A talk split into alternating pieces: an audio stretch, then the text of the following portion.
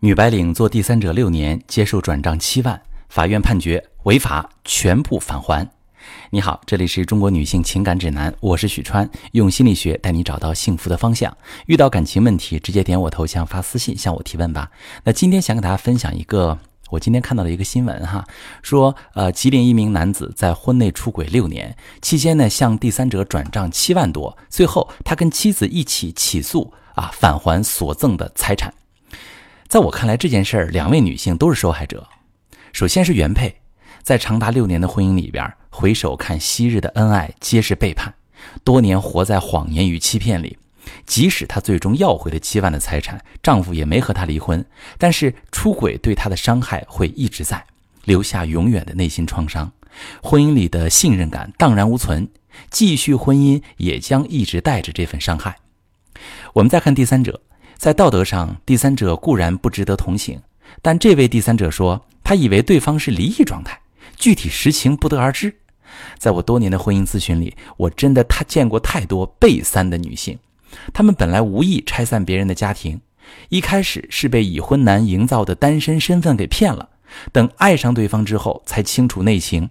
这时，一部分人会及时抽身，也有一部分人陷入蹉跎的沉沦里，明知不可为又无法自拔。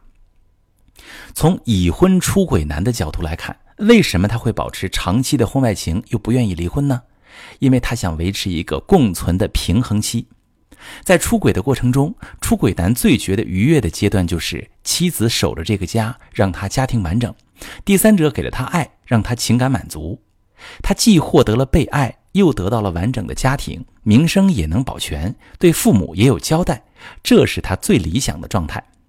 但是这种平衡迟早会被打破，要么妻子无法忍受提出离婚，要么第三者接受不了无名无份想要上位。无论是哪一种情况，都会打破这种平衡的状态，他迟早都要面对。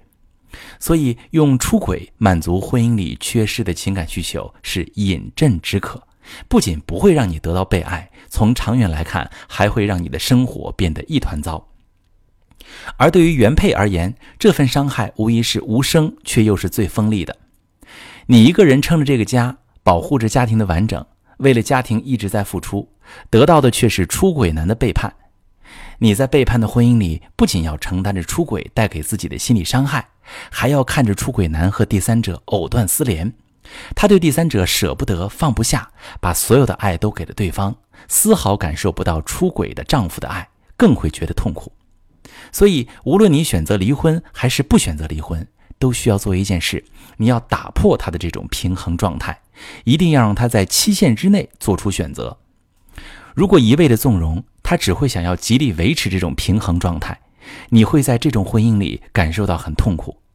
只有让他做出选择，才能开始破局，让当下的生活出现变好的机会。那遭遇伴侣出轨最没用的行为就是忍。我见过很多隐忍的原配，短则一两年，长则七八年，甚至连丈夫跟别的女人生下孩子了，自己还是毫无办法。